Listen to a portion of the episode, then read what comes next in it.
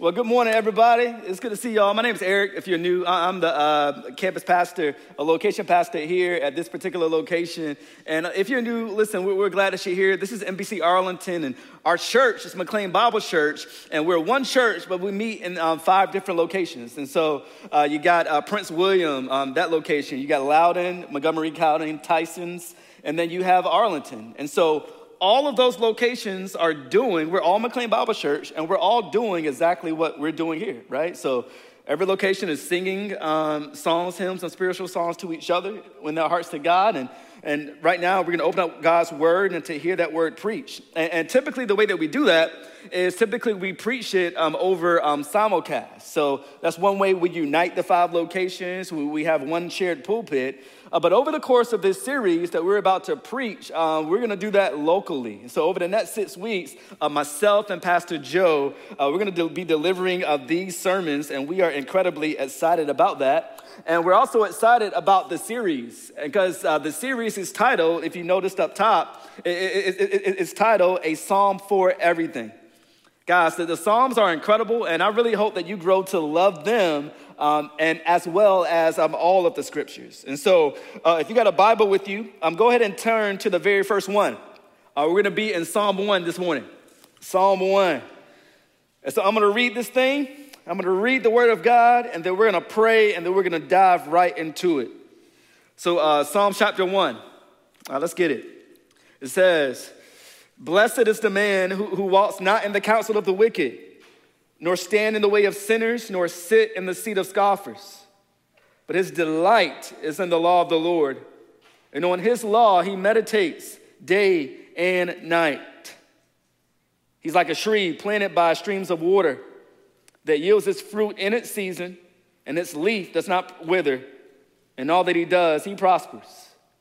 The wicked are not so but are like chaff that the wind drives away. Therefore, the wicked will not stand in the judgment, nor sinners in the congregation of the righteous.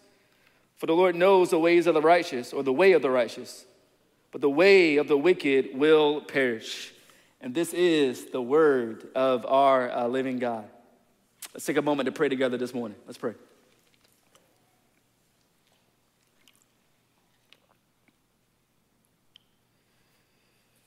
And Father, we took a moment just to step back and think about our lives. And for those of us who are in you, who trust and believe in your Son Jesus for our salvation, if we just thought about what you rescued us from, we would truly believe the words of the song that we just sang. We could truly sing of your love forever. When I think about my life and I think about the path that I was on, the story that I adopted uh, for myself was the wrong one, and yet you picked me up, you turned me around, and you saved me. And God, so many people in this room can say the same thing. So, Father, as we come to your word today, I pray that we'll be a people who are formed and shaped by your words to us, God. Help us to listen to your word. Help us to respond today in faith and obedience, saying that whatever you say to us today, we're going to do it. We love you, God. I pray these things in the name of Jesus. If you agree, say, Amen, amen. Hey guys, listen, there's uh, nothing like a uh, well told story. Uh, you, you, know this. A well told story will have you so wrapped in it that you feel like somebody else's story is your story, right? Like your emotions are caught up in it. You're, you're wondering what you would do. Like, like you, you're wrapped up in it. A well told story will have you believing that that story is your story. We all know this, but I'm to give you uh, uh, an example. Here's the thing when kids watch a good story, they want to be the main character of the story, right? So I'll give you an example of that. So uh, if you ask one of my kids, I ain't gonna tell you which one, but if you ask one of my kids, what do you want to be when you grow up? You know what he would say? Without irony, he would say, I want to be Black Panther when I grow up. Like, like, like that, that's what he would say. He hasn't even seen the real story. He saw a cartoon with Black Panther in it, and now I can't convince him otherwise, right? So now my living room is Wakanda right? That brother would backflip, somersault off the couch, land in a superhero pose. Like, my living room isn't in Arlington anymore, it, it, it's in Wakanda. And here's the thing as well he doesn't take pictures like he used to.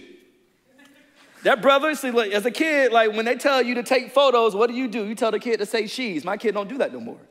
What does he do? He throws up the X and he says, Wakanda forever. right? Like, like, like that, that, that's, that, that's what he does, right? And not only that, now, not only that, he sees everything through the lens of Black Panther. So here's the thing everybody, for him now, for him now, everybody is somebody that needs saving right? And so my wife, she'll be in the kitchen, she'll be cooking dinner, and she'll, and my, and my, my, uh, and my son will see steam rising from the pot, and he'll say, danger, my mom needs saving, right? Why? Because he's Black Panther. And I've tried to convince him otherwise. Like, I've tried to be the good parent, and you may not say this is a good parent deal, but I've tried to be the parent that kind of crushes dreams. I, I tried to tell him, hey, bro, like, listen, son, it's not possible for you to be Black Panther. Black Panther isn't real. Some of y'all are looking at me and saying, that's like telling a kid, I, I won't say it because we might have kids in the room. But, um, and so I'm trying to tell him Black Panther isn't real. Like, he, he, he doesn't buy it, right? Or I try to tell him, look, bro, like, you are not from Wakanda. You're from Arlington. Those are two different places two totally different places. Like they don't got avocado toast in, Wakanda, right? Like that, that's not the case. But listen, he does not care. Why? Because a well-told story has gripped him. His thoughts, his actions, his sense of belonging, even has been captured by a particular story that he's adopted. And here's the thing you're laughing at my kid right now, but let me tell you this morning here's the thing that's all of us. That's all of us. All of us have adopted a well told story as our own. Listen, well told stories give us a vision of human flourishing. All well told stories give us a vision for what will make you happy, a vision of the good life, right? And since we all want to be happy, since we all want the good life, since we all want the blessed life, we are gripped by stories that claim to lead us to happiness. And what we do is we adopt those stories as our own. And these stories end up controlling our thoughts, our actions, or even our, and even our sense of belonging. Let me explain. We've all adopted a story that we believe will get us to the happily ever after.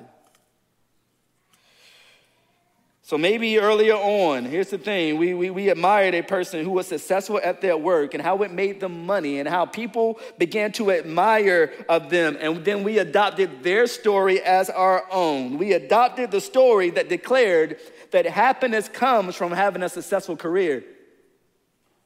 Or, or, maybe when we were younger, we saw the story in the rom coms, or we saw the, the, the, the, beautiful family with the beautiful kids, and then we adopted the story that happiness is had by having a beautiful family of my own. I don't know your story this morning. Maybe your story is different.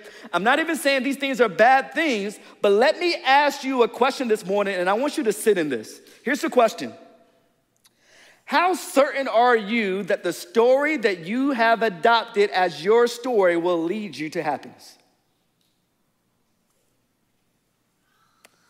How certain are you that the story that you have adopted as your own will lead you to the happiness? How confident are you that it will produce happiness in you? See, this is where Psalm comes in. Psalm 1, the psalmist is declaring um, how to get the good life, how, how to be happy. And we receive this happiness by adopting the right story. And so we're going to answer two questions this morning. We're going to answer these questions Which story do we adopt? And then how do we make that story ours? Which story do we adopt and how do we make that story ours? And so let's tackle the first question Which story should I adopt? Look at verse 1. First couple of words, the scripture says, uh, Blessed is the man, or that word blessed can actually be the term happy. If, if you have the, uh, the Christian Standard Bible, it actually says, Happy is the man, right? Or a woman. And then this passage goes on to describe the kind of narrative in which someone will find happiness. But before we get there, I want to stop at the first um, uh, four words because these are important. Because the first four words actually declare that this state of blessedness, this state of happiness, is actually possible in this life. And you may think that's not an observation worth making, but I think it is because let me explain. I've heard it put this way every single one of us, unless we had a really hard childhood, we all believe when we were young that happiness is inevitable. Like we grew up believing that, hey, listen, man, if I grow up and if I just do what I gotta do, right? If I if I just grow up and I get the grades, or if I get up and I, and I pursue this path, then happiness is definitely going to happen. Happiness is right around uh, the corner. And here's the thing: the longer you live life, we realize that happiness is not as easily as it's not it's not as easy as attain. It's not easy as easy to attain as we previously thought, right? And maybe that's you right now. Maybe you've gotten to the point that you've given up on being happy, or you lowered your sights for happiness because you've gone after it and you came out disappointed. And this psalm is good news because hear me this morning. This psalm declares that happiness and joy is actually possible in this life. This psalm declares that we have a Savior in heaven. God Himself actually cares about your joy and happiness. This is good news this morning, and this psalm actually describes how to go about getting it. And so the psalm gives us two stories that you can adopt, and both actually claim to be the way to happiness. And this psalm tells us to reject one and accept the other. And so, first, it tells us which story to, to reject. Look at verse one again. It says, Blessed or happy is the man who walks not in the counsel of the wicked, nor stands in the way of sinners, nor sit in the seat of scoffers. To put it simply, the psalmist is saying, listen, if you're looking for happiness, don't go this way. Psalmist is holding up a huge red warning sign and said, Hey, listen, if you want happiness, don't go this road, don't go down this road. What is this road? He's adopt he's, he's warning them about adopting the narratives of the wicked, the sinner, and the scoffer. He's wanting them to not think that, that happiness is found in adopting their counsel and walking in their way and, and sitting in their company. In other words, in adopting their thinking, their believing, and their belonging, that narrative, that story. And he warns them, but here's the thing hang with me this morning. Here's my question Why does he warn them? Here's why. Adopting the story of the wicked and sinner and scoffer is more attractive than you think. Listen, you will be tempted to adopt the narrative, to adopt the story of the wicked, the sinner, and the scoffer. And I'll explain it to you. Here's the thing we tend to think that the wicked and the sinner and the scoffer, that their story will be easily identif- identifiable. I know you have watched Disney movies before. You always know when the villain comes on the screen, right? Like when you see Jafar, you like he ain't gotta talk. Right? Like you see the way he looks, you see the look in his eye, you see the curl up mustache, you see the evil grin, and you're like, yeah, I, I shouldn't listen to him. Or you see Scar on Lion King, like he was like Mufasa, but the evil twin, right? And you're like, yeah, I, am not, I'm not, I'm not picking up what he's throwing down, right? Like, like you, you tend to think that that's what the wicked, the evil, and the scoffer and that story is going to look like. We tend to think that the way of the wicked will be obviously evil. But here's the thing listen to me. The story that you'll be tempted to adopt, that you'll be tempted to adopt, will be so, uh, will be so tempting because this story will encourage you to pursue happiness. Here's the thing not in evil things, but in good things without reference to God. So it likely won't be the story that the good life is found in robbing the bank that you'll, that, that, that you'll take on for yourself. Maybe some of y'all, right? But, but, but, but, but probably not most of you. It's these kind of stories that you'll be tempted to adopt. That the good life, the happy life is found in having a close group of friends who care about me. The good life is found in having kids of my own. The good life is found, is found in, in romance. The good life is found in climbing to the top of the ladder. The good life is found in being admired. The good life is found in treating people right. Here's the thing we hear these stories all the time, and all of those are actually good things. However, without reference to God, they are the counsel of the wicked, the sinner, and the scoffer. Maybe I can explain this from another part of the Bible. I don't, I want you to hang with me. Go back to the very first chapter. You don't got to turn there, I'll tell it to you. But go back to the very first chapter in the Bible, Genesis, right? So many of y'all, y'all know the story. God created a world. He put Adam and Eve in it, and it was amazing. It was live, right? It was beautiful, right? God created a beautiful world for His glory. He put human beings inside of it, right? And He places them in a beautiful story to live. He creates them in His image. He tells them to go explore my beautiful and perfect creation, be creative, right? name animals, cultivate creation, live in paradise, make babies. But he says, don't eat from the tree of the knowledge of good and evil. And then, soon after that, the wicked, the sinning, and the scoffing one actually comes to Adam and Eve. And, and, what, is, and what does he do? He tells them a story.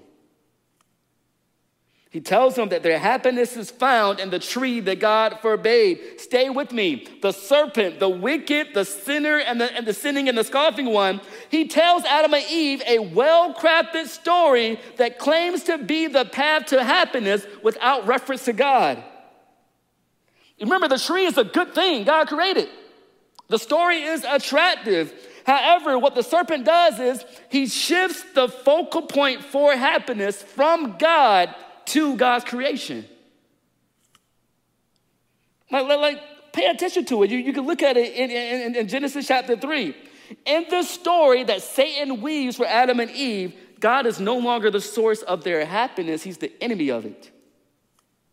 And so, so, so what happens? The, the, the certain claim, the serpent claims that happiness can be found in a good thing, the tree, without reference to the good God who made the tree.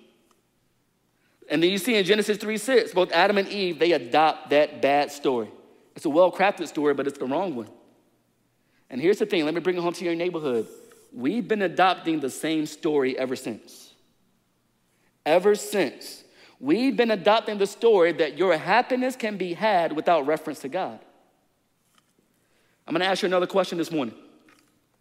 Think about the story of your life right now. Think about this. What is the happily ever after in that story?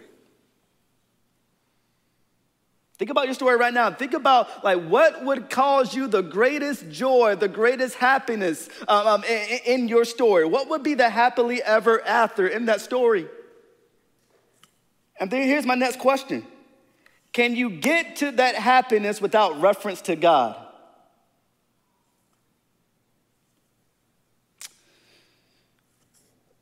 So I, um, I mentioned a Marvel film earlier. And so the author of the Marvel comic, Stan Lee, he passed away in 2018. But if you watch the Marvel movies with a keen eye, you would see that Stan Lee, the author of those comics, will often insert himself in the storylines in the movies, right? Uh, and so it, it's fun to watch those movies and try to spot him. Um, and so in The Hulk, he's like a security guard. In X Men, he, he's the hot dog vendor. In Fantastic Four, he's the mailman. And then Black Panther, the first one, he, he's, a, he's at the casino gambling at the craps table, right? And so it's crazy. Stan Lee, the author of the story, actually inserts himself into the stories of these people. But here's the thing about uh, Stan Lee inserting himself the superheroes in those movies don't need Stan Lee's character to accomplish their goals. Now, think about it. The S Man would have saved the day. Wakanda would have gone on forever without hot dog vendor number one and gambler, and gambler number three. Right? Stan Lee did nothing to move the storyline forward. The author of the story inserts himself into those individual storylines, and yet his presence is completely unnecessary to get to the happily ever after. Now, let's talk about your story this morning. The omnipotent author of the universe has inserted himself into the story of humanity, your story. And can I ask you, what role does he play in your story?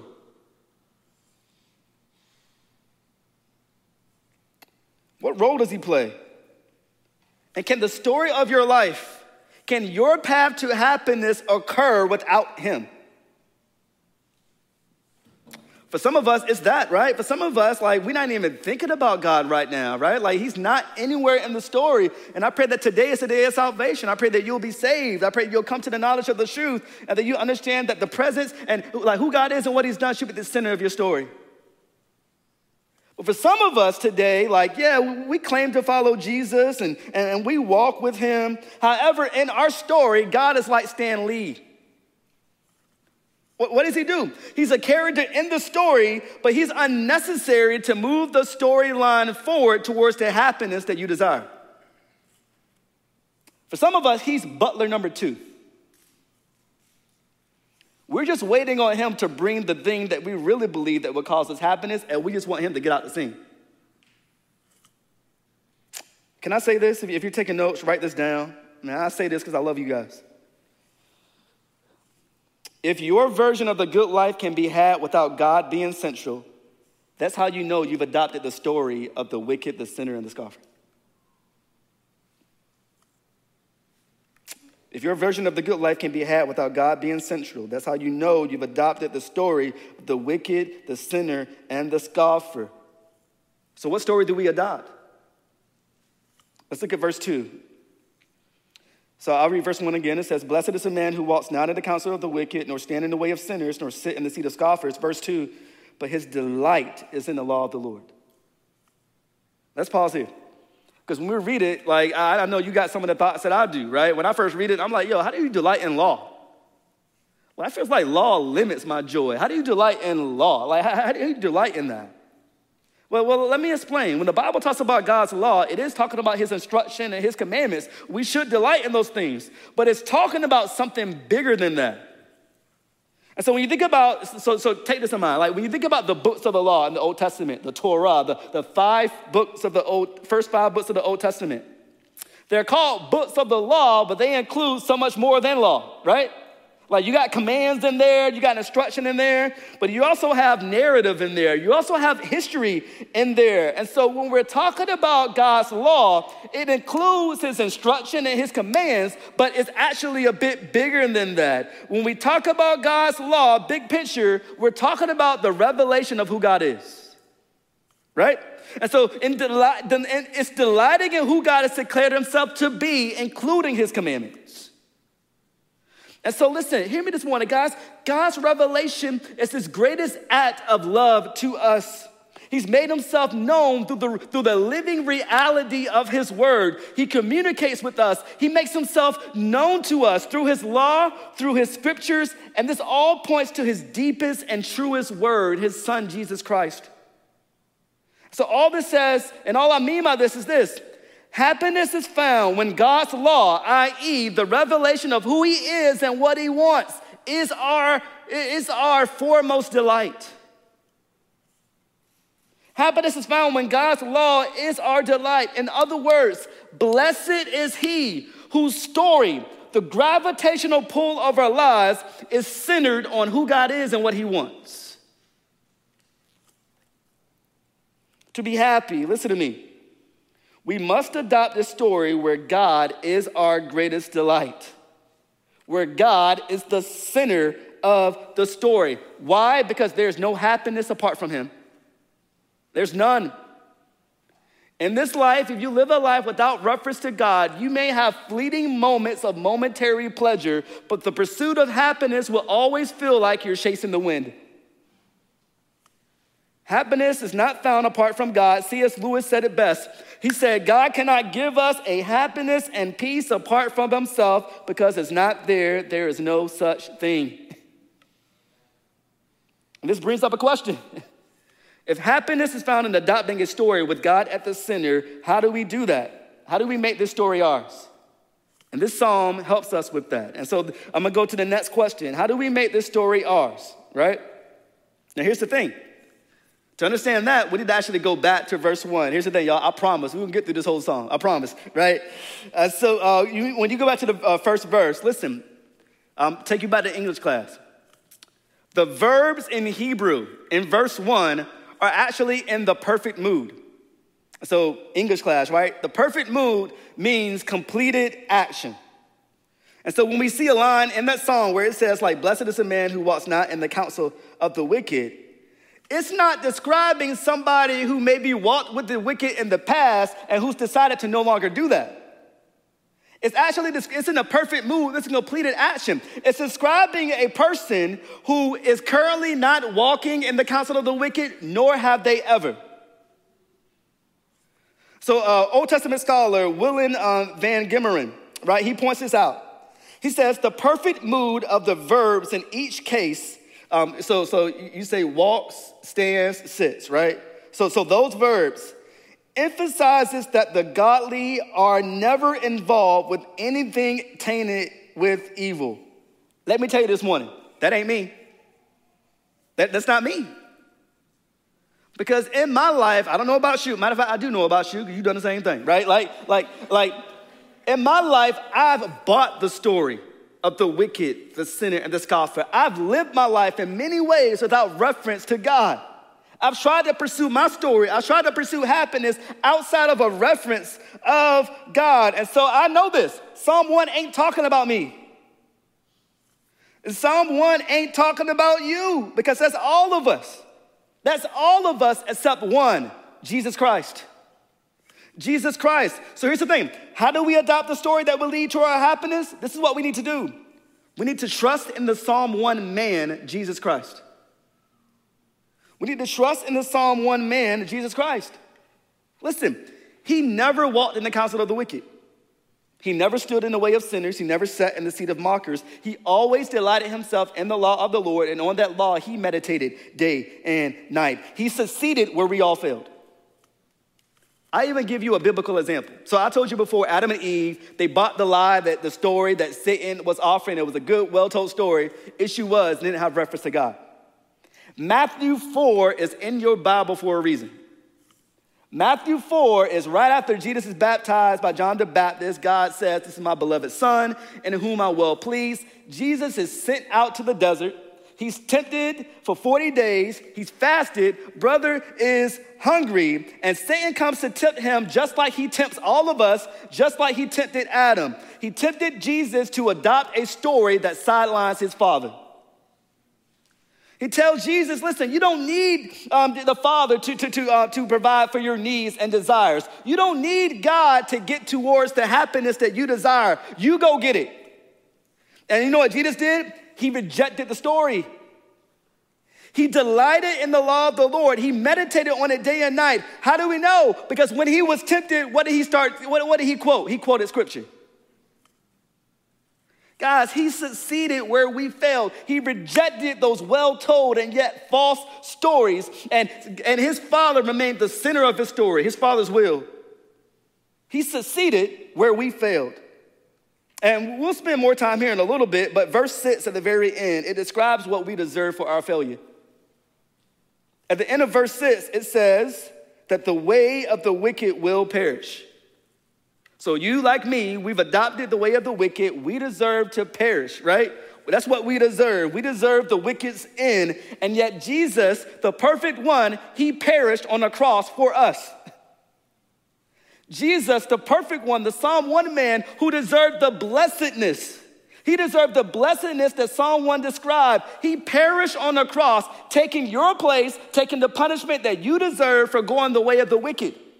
He died a death on the cross in our place for our sins. And guess what, though? Here's the good news He ain't stay dead. He rose again in power, proving that he's victorious over sin, death, and the grave. And, and I love this because this is what it means. It means that for those who would place their faith and trust in Jesus Christ, for those of us who would come to Him and say, God, I followed the way of the wicked, I now want to follow your way, we get credit for the blessed life of Jesus. We're forgiven. We now have a relationship uh, uh, uh, with God. We don't deserve it. We get that because of Christ. How do we make this story ours? We first trust in Jesus Christ. If you haven't done that, I want to invite you to do that today. If you have any questions about what that means what that looks like, I'll be here after service. I would love to talk to you and help you understand this. But here's the thing when we trust Jesus as Lord, He gives us the power to now adopt His way of living. Let's look at it. Let's look at verse 2 and 3 again. It says, But his delight is in the law of the Lord, and on his law he meditates day and night. It's like a tree planted by streams of water that yields its fruit in its season, and its leaf does not wither. In all that he does, he prospers. Hear me this morning. For us to experience the kind of happiness that Jesus had, we need to live the kind of life that he lived. And what, what kind of life did he live? We must adopt this way. Like, how do we do that? He invites us in this passage to meditate on his word day and night. What does it mean to meditate? Let me let you off the hook. It doesn't mean you become a monk and, and, and you, uh, you, you go off in a corner all day apart from the world and you read the Bible all day, every second of the day. That's not what that means. So, in ancient Hebrew thought, meditate means to mumble to yourself. What it means is to turn the word of God over and over in your head. It means to constantly reflect on, the, on his character and commands, remembering them at key points of your day, and then receiving them wherever life finds you. Here's the thing you may have heard of meditation in our world right now. Listen, meditation is not mindlessly emptying your mind and thinking about nothing. Meditation is actually filling your mind with God's truth so that it touches your lived experience. Meditation is filling your mind with God's truth so that it touches your lived experience. It's rehearsing the story um, as He's laid it out in the scriptures. Here's the you might be looking at me this morning and you're thinking, Eric, I got no experience with that. I don't meditate. And can I tell you this morning? You're lying. Why am I saying that? Because we all meditate. We all meditate. How do I meditate? Hang with me.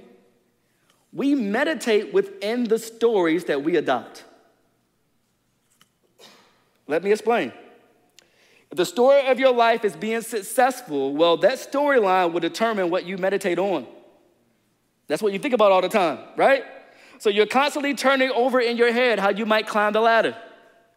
You're constantly replaying in your head conversations with gatekeepers that will help you climb the ladder. And you're constantly thinking about, man, did I put my best foot forward, right? Did I, did I show you my best self so that you'll give me what the happiness that I want, namely to climb the ladder, right? You're constantly comparing yourself to other people who are on the in the same story as you, and you can't stop thinking about how to get ahead. You know what you're doing? You're meditating. That's what you're doing. Here's the thing I'm not, I'm not um, offering stoicism to you. I'm not saying that you, as a Christian, that you never think about how to move up in your career. I'm not saying that you never think about other things, that you never think about um, finding a spouse, that you never think about uh, um, uh, the things that you want to pursue, that you never think about uh, those things, that you, that you never think about your daily bread. However, hear me this morning. If you write anything down today, it's not on the screen. I'll tell you to write this down. To live in the story that we are called to live in, it doesn't mean that you never think about things of this earth. But what it means is you begin, when you think about things of this earth, that's an opportunity for you to respond to them by meditating on the things above. You may think about things on this plane, you don't meditate on them. Colossians 3 says that we fix our eyes on things above where Christ is, seated at the right hand of God. So, what does that look like? So, here's the thing I, know um, this congregation, we have a large single population, and among that population, everybody, everybody who's single don't necessarily want to get married, but a lot of people who are single, you do want to get married, right? But sometimes when you're single and you deeply desire marriage, it's easy for you to think about your loneliness, all right? And that's fine. You, you can think about it. But for the follower of Jesus, that does not become the occasion for you to begin meditating about your loneliness. Because when you begin meditating about your loneliness, what does it do? You begin to spiral into despair. But the moment that you think about your loneliness, that's an opportunity for you to meditate on His presence. I love Hebrews 13 5. It says, I will never leave you nor forsake you. How do we live in the story? For every thought that we have on this plane, we need to have 10 thoughts looking at Jesus. I'll give you another example, man. When you think about your money right now, and every time you go to the gas tank and you think about this inflation that we're in right now, instead of meditating on, on, on, on, the hopelessness of that, instead of meditating on your financial security, you know what you meditate on? The security that God can offer. He is our refuge, He is our strength, He is a very present help in trouble. All right, let me keep going. Like, even when you think about your reputation, maybe you're in life right now and you're thinking, man, the person that I want to think well of me doesn't think that well of me, right? And you're concerned about your reputation in the world. You don't meditate on that. You may think about it, don't meditate on it. You meditate on your justification that because of the finished work of Jesus Christ on the cross, that you have a God in heaven who loves you dearly. and his opinion about you is the only one that actually matters. You meditate on that, that He justifies you. And so, listen, when you meditate like this, stay with me this morning, we begin to experience the kind of happiness that Psalm 1 describes, and this happiness can meet you despite your circumstances. For so many of you, your happiness is depending on what is happening. But in this test, your happiness, it doesn't matter what state of life you're in because your situation may change, but Jesus Christ is the same yesterday, today, and forever. And so, how do we adopt this story that will lead to happiness? You know what we need to do, guys? We need to meditate in the Psalm one way. Here's the thing you'll never be able to meditate unless you're in the Word in this way. And for some of us, guys, we really need to make this a regular habit in our lives, right? There is no way you're going to be able to meditate this way and reject the stories that this world offers if you don't know the story that's in the Word of God. But I'm gonna also say this. I'm gonna say something kind of counterintuitive as well, because you know pastors are always supposed to say, "Yo, get in your word," right? Um, and I know this sounds weird to say, but some of us might actually need to read the Word of God less in order to meditate more. Uh, for some of us, man, we get into the Word of God, it's like, yo, like we type A, right? And so we get into the Word, we're like, listen, I gotta read 10 chapters a day. And you walk away from reading 10 chapters and you're like, yo, I don't remember anything that I just read right? It might be that reading smaller portions of scripture will help you meditate, will help you get up from your quiet time, take it with you throughout the day so that you're meditating and you're rehearsing the story of God when thoughts of this earth pop up in your head. And so you may look at me, and I'm, I'm gonna address concerns. You may look, say, Eric, yo, I've tried that before. Scripture doesn't feel delightful to me, it kind of feels dry. But let me ask you to consider the tree metaphor in verse 3. It says, He's like a tree planted by streams of water that yields its fruit in season, and its leaf does not wither. In all that he does, he prospers. Remember this trees go through seasons, and sometimes those seasons are dry. It looks like nothing is happening.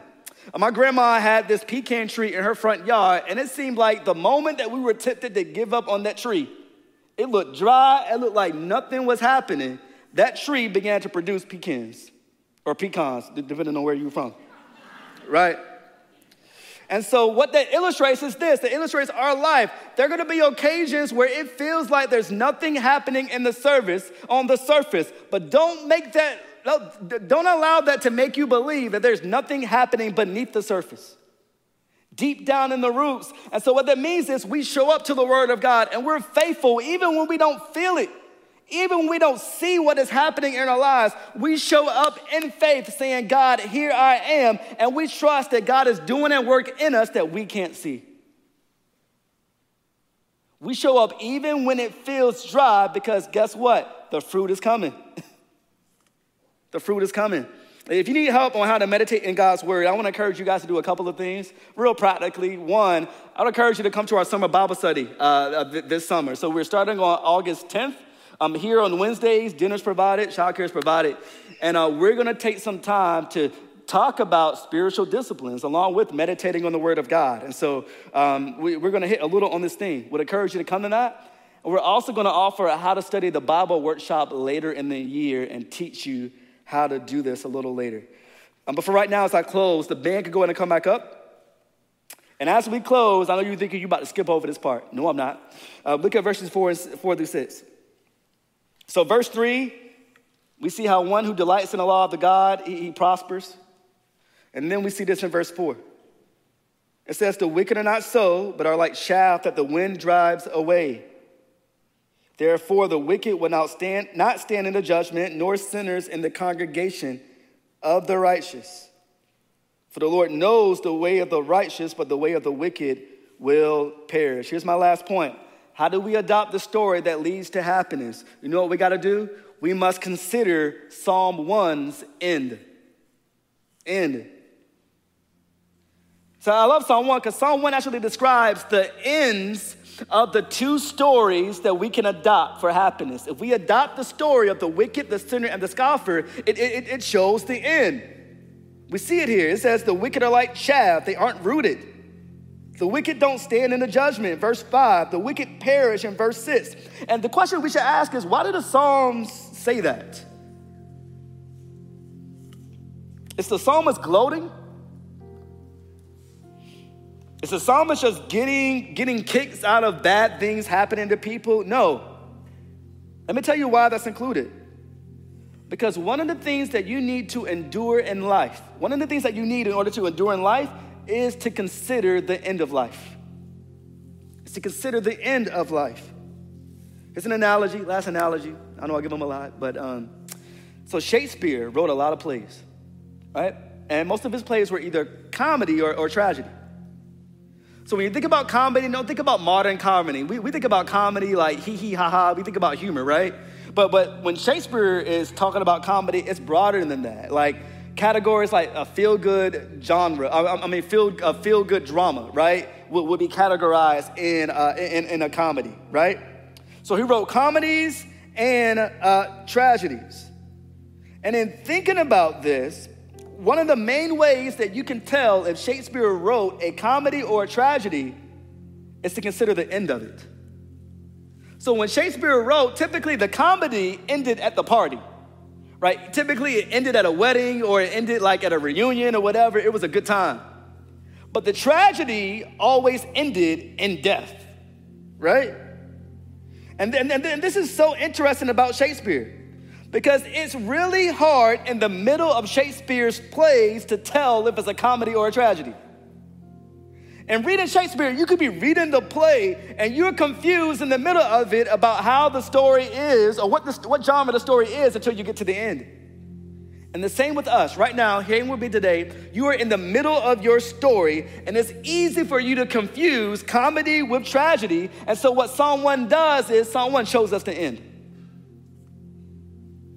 And why does Psalm 1 do this? Because he, Psalm 1 knows, the psalmist knows that you that in 2022 that you're gonna fire up your social media account and you're gonna see people on your social media living the story that you gave up because of Jesus. You're gonna see people who are living the story that you gave up because you said, I'm following Jesus, I'm not turning back, right? And if you live the Christian long enough, if you choose this story, there are gonna be seasons where you suffer for being a Christian. And you're gonna look up and you're gonna see these people who ain't even thinking about God. They ain't even thinking about them. And they look like they're living the good life. And you're gonna be confused and you're gonna think, hold on, hold on, hold on, God. I thought I was in the comedy. It sure doesn't look like it.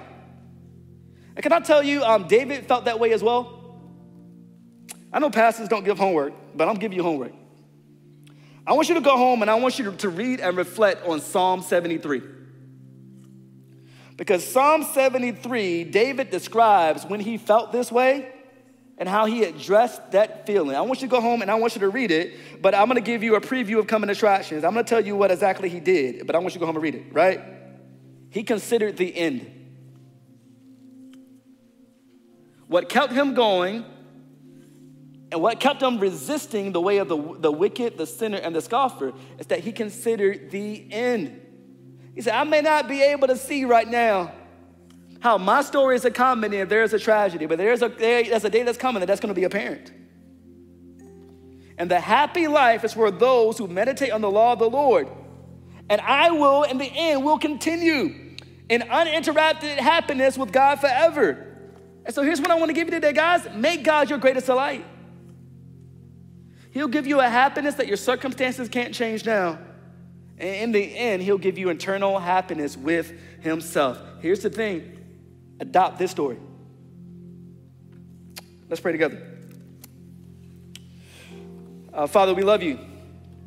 Uh, we thank you for the grace that you've given us in Christ Jesus. We thank you so much that when we're on a hell-bound race, we're living a story without reference to you, we're living a story that completely sidelined you as the source of our happiness. We're out here pursuing happiness, God, we ain't even thinking about you. And that story is leading to verse 6. That story was leading to perishing, to being a people under your wrath in, in eternity. And yet, the beautiful thing is that you did not leave us in that story. Thank you for sending your son Jesus, who came and lived a different story. He died on a cross. He took the punishment that we deserve for adopting the wrong story. And he rose again. And by the power of your spirit, you're able to pick us up and turn us around and put us in a new narrative. Father, help us to live that way. Help us not to be a Christian who say that we're living according to your story in words only, and yet when we go out into the world, it's clear that we're living according to a different one. Father, will you help us? Will you help us to understand that happiness is only found when you are central to our lives? And help us declare this to others so that they, they might live in this story of happiness too. God, we love you. Pray these things in the name of Jesus. Amen. Amen.